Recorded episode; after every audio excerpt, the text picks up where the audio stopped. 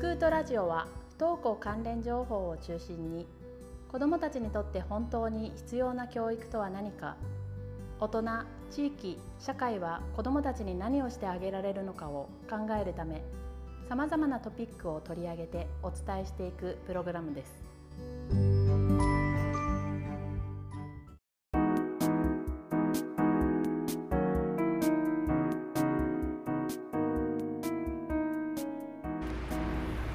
どうも皆さんこんにちは。NPO 法人スクート代表の内海です。こんにちは正会員の中山です。はい。今回第2回目お、なんですよ、一週間経ちましたね。1週間早かったですね。ね。はい。ねあのうん1回目やってみてどうでしたか？なんかね緊張しましたけど、うん。あのー車でね子供と一緒に聞いたんですよ。おーおすごい笑ってましたね。子供たちが、うん、なんかね格好つけてね話したところがあったんですよ。かっこつけて話したところがあうん。なんった、かそう不登校はあの神様からのギフトだみたいな感じなことを 言っちゃって大爆笑されました。ああなんかギフトって言ってたような気がする。あそこ？あそこあそこ。あうん、当事者でしたけどね。うん。本人が笑ってました。あいやー。なんかじゃあその他の人から反響とかありました？他の人聞いたよみたいな。は特にないですね。あの正会員の皆様にはね言ってもらいましたけどあ聞きましたって。なるほどなるほど、うんうんうんなんかねそうそうあの全然自分はダメだったみたいな書き込みをしてたけど。いやいや。私ねこんなに鉛が強いとは思ってなくてすごい特にこんな収録とかだうんから、うん。あの気をつけて話してはいたんですけど、はいはあなまってるんだなって思って改めてびっくり。いそんななまってなかったですけどね。あー、うん。まあねあの頑張ってますよこれでも。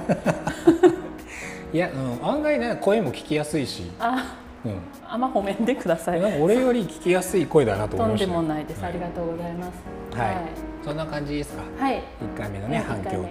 うんでもう今回第2回目に入りますわ、うんうんうん。はいはい、うん。もう早速テーマいきましょうか。あいいはいわかりました、はい。では行ってみましょう。今回のテーマははズバリ。で今回のテーマはね、うんうん。あの不登校についての、まあ、基礎知識というぐらいの感じのテーマであのお話ししようかなというふうに思ってますけど、うんうん。基礎知識、うん。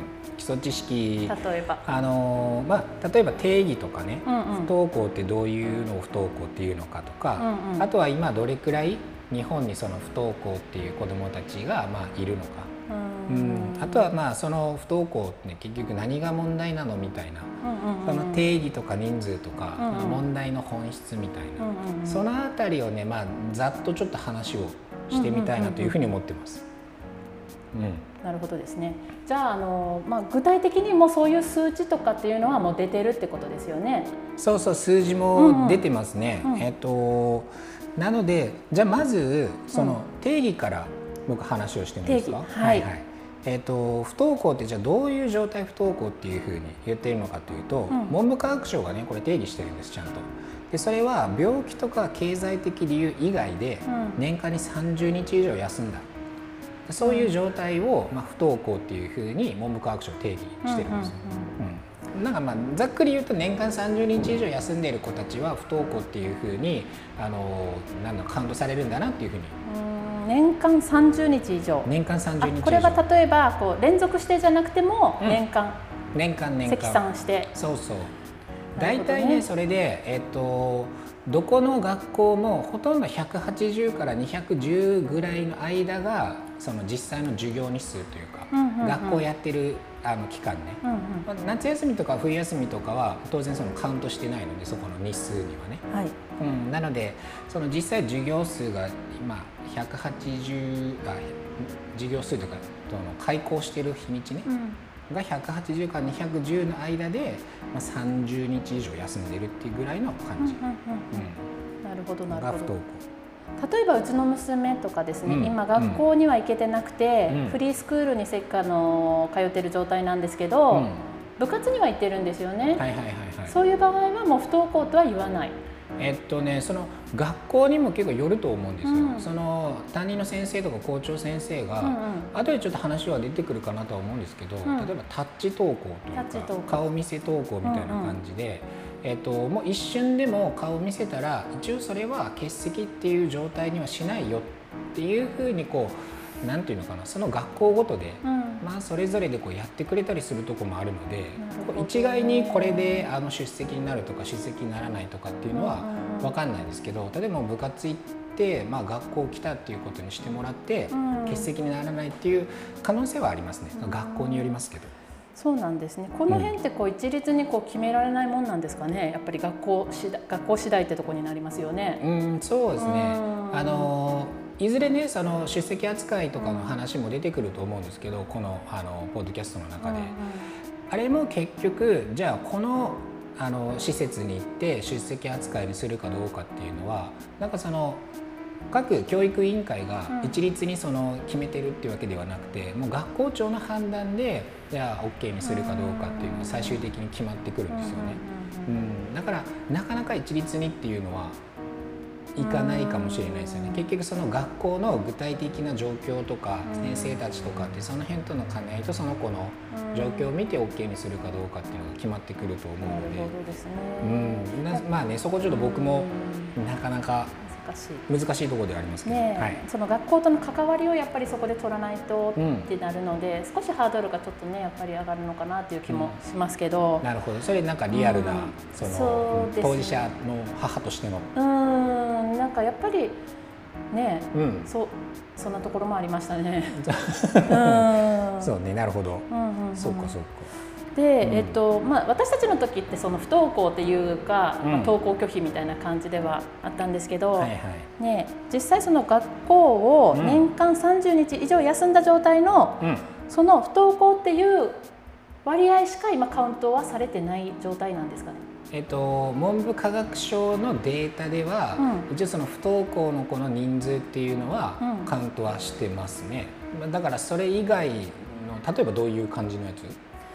えっと、その数値っていうのはもう年間30日以上休んだ人の数。うん、数がそうそうそうそうなんです。そっか、うんうんうん、ちょこっとだけ学校行ってるとか立ち登校とかはねまたちょっとね。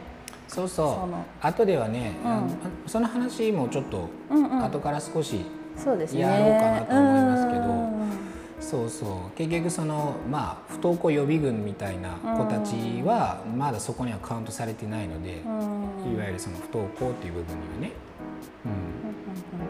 大体実際今どのくらいの数の日本では不登校の生徒が、はい。生徒児童がいるんでしょうか？うん、えっとこれ一番最新のデータがまあ2019年うん年度、まあ令和元年度なんですけどこれがね小学生と中学生合わせて18万1272人、だからもう18万人超えてるんですよ。どのくらい、うん、そっか。うん、で小学生が、ううん5万3350人、うんうんうんうん。それが中学生が12万おー倍以上7920人になっちゃうんですね。中学生になるとうね。ん、その小学生の場合だとこれうんうん。結局その小学生って6年生までありますよね、6年生まであるけど、まあ、5万3000人、はい。中学生ってまあ3年生までしかないけど、んうん。まあ倍以上、になってるなっていう。その部分はもちろん。まあ中学生になってやっぱり一気にその不登校の子が増えるっていうのは、まあ、僕たちの実際のあの支援してる側の感覚としてもあるかなっていう気はします。うん、なのでまあ、ただ人数言われてもよく分かんないと思うんですけど、うんうん。割合的に言うと小学生だと、まあ、学年に1人ぐらいは必ずいる、うん。で中学生だとクラスに1人はまあ必ずいるっていう感じ、なんかね、うん。うちの娘のが行ってる学校とかもっと多いような気がしますけど、うん、うんそうそう。それはね多分、えっとさっきちょっと言ったけど30日以上がっつり休んでるとかっていうよりはちょっとずつ休んだりとか、うん。保健室に登校して、うん。教室にいないとかね、なるほどね。そういう子たちっていうのがいるのでう、んなんかその子たちもやっぱりちょっと学校に来づらいなとか、教室あの大体クラス学年あクラスに2人ぐらいいないよとかっていうあの学級は多いかもしれません。そうですね。うん。その子たちが休んでるっていうよりは別室登校してたりとうん。か保健室にいたりとかっていうようなそういうとこも含めて多分僕たちの感覚としては、うんうん。ここで出てる例えばその小学生学年1人とか、はい。中学生クラス1人うん。なんか少ないなって僕たち感じるんですけど、うんうん多分まあその辺も僕たち見てるから、うん、この数少ないよなって思っちゃう。ん。なるほどですね。この人数っていうのはですよ、実際こう年々増えてきてる。増えてきてますね。えっと2013年度うんうん。以降はもうずっと増加傾向そうんあであの特に。この1年次、まあ、2020年度の最新の調査が、まあ、そのうち出ると思うんですけど、はいここはねもっと増えると思いますね。結局コロナの影響で、えー、と学校が休みになってその休みになったことでなかなかまた学校に気持ちが向かないという子たちが多くなってるはずなので、うんまあ、それちょっとまた最新のデータが出た時にこのラジオで話をねできればいいかなと思いますけど僕の感覚としては、まあ、もっと18万人というかもう20万人超えてる可能性もあるかなという。そうですね。本当一年ここの一年の動きっていうのはね、うん。わかんない。読めないところはあるけど、うん。増えてるなっていう感覚はありますね。確かにね。あります。うん。で、えっとここ大村市の場合は、実際どうなんでしょうか？あ大村市も一応出てて数字が、うんうん。えっと、これも令和元年度なんですけど、うんうん。小学生が57人。うん。中学生が129人。うん。で合計で186人。小学生186中学生ですよね。ねうんうんでまあこの3年間ぐらいはあの大村市もやっぱ増加傾向にあると、うん。うん、どんな増えてる、そっか。うんただやっぱこれも一部の数なのかなっていう感じはしますね。本当もう実際もっと多いのかなっていう気もうん、しますけど。うそうですね。んなんかね最近ねやっぱり小学生の不登校のうん生徒さんがやっぱ増えてる、児童さんが増えてるなっていう気はうん、するんですけど、そうですね僕もなんかそんな気がしますね。うんそうかそうかこの辺のね、うん大村市の数値ももうそろそろ出るのかな。そうね、まあ令和2年度の分ですね。うんうんうんうんうんでまあさっきねその、まあちょっとこの数少ないんじゃないかっていうふうに話をされてましたけど、はい。まあ実はやっぱりねその子どもの学習権っていう観点から見るとこの数字ってやっぱりちょっと不登校問題っていうもののその問題をね小さくしてしまうなっていう可能性を僕はあの感じてます。どういうことでしょうかね。そのまあ、学習権っていう観点なんですけど、うん。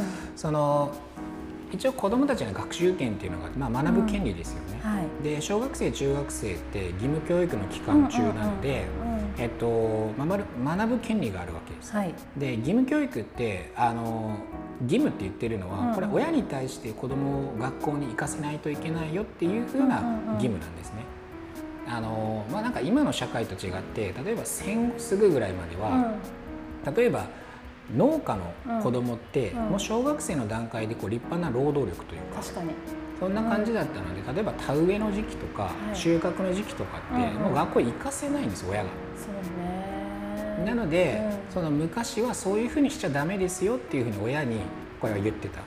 うん。親に対して子供をちゃんと学校に行かせないといけない義務がありますよ。なるほど。そういう義務なわけですね。あ子供たちが学校に行く義務があるわけじゃなくて。